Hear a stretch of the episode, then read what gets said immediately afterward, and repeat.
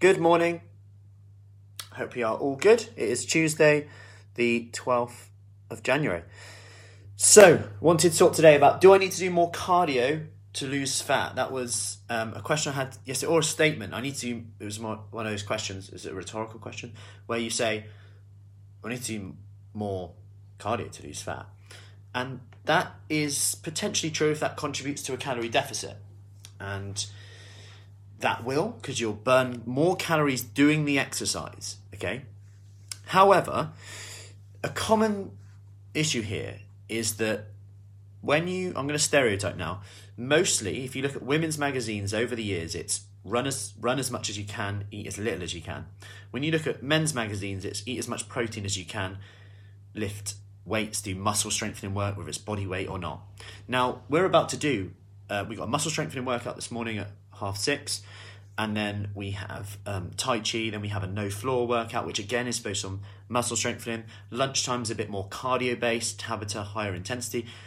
Cardio we have tonight, cardio bar, and then stomach blast. So we have a real range of workouts today, and that is the key here. However, I'm going to quote a research study that has recently come out, and what they looked at is that a cohort of people in Europe, including Britain, so like Europe as in the place, not political here. I bet the title looked quite political. 75% of Europeans, as in people in Europe, don't do this thing.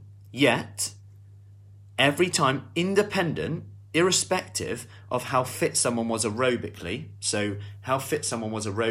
whether that, like how good they are at running or anything like that, irrespective of that, the people who did muscle strengthening exercise, irrespective of how fit they are, had a lower rates of obesity. So despite how fit they were aerobically, if they did muscle strengthening exercise, their obesity levels were lower. So lower obesity rates were associated with people who added muscle strengthening into their routine, even if they were unfit. Obviously, I'm not promoting people do no cardio here.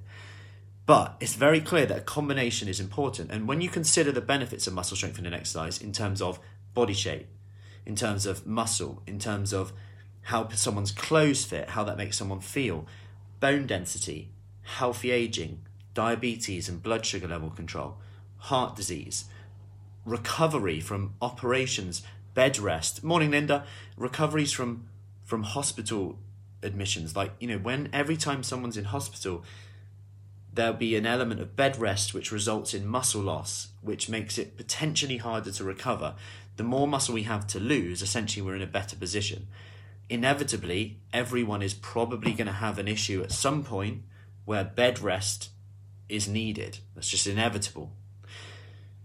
The best way to almost prehab that, it seems, is to have as much muscle as you can to lose. And again, that's going to help us recover quicker. Hip fractures, all these things, bone density. Muscle strengthening exercise is very clear on that. Not to mention obesity, which we know has, especially in today's pandemic, we know has a huge link with the consequences.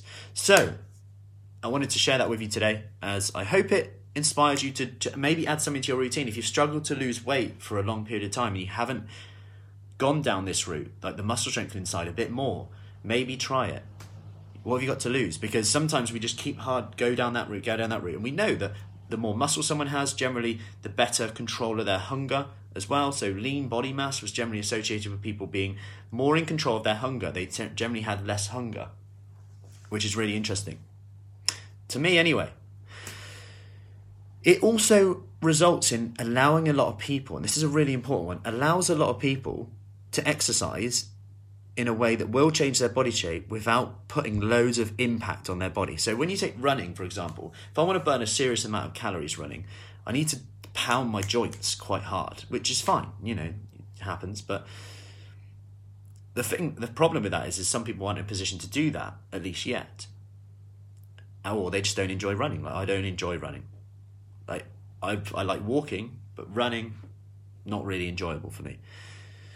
And the problem with that is that people then think they're going to run. I wouldn't put anyone off running, but is that they can actually end up doing an injury, etc. from there. And often it's uncomfortable, and often it actually puts someone off exercise. Whereas the muscle strengthening side of it, you can adapt it so easily so that you're working the muscle, strengthening the muscle without putting overly a lot of pressure on the joint. Anyway, I best go set up for our 6:30 workout this morning, which is muscle strengthening. If you want more information about a 28-day kickstart, do send me a message. I'll get you the details. Have a lovely day and speak soon. Take care.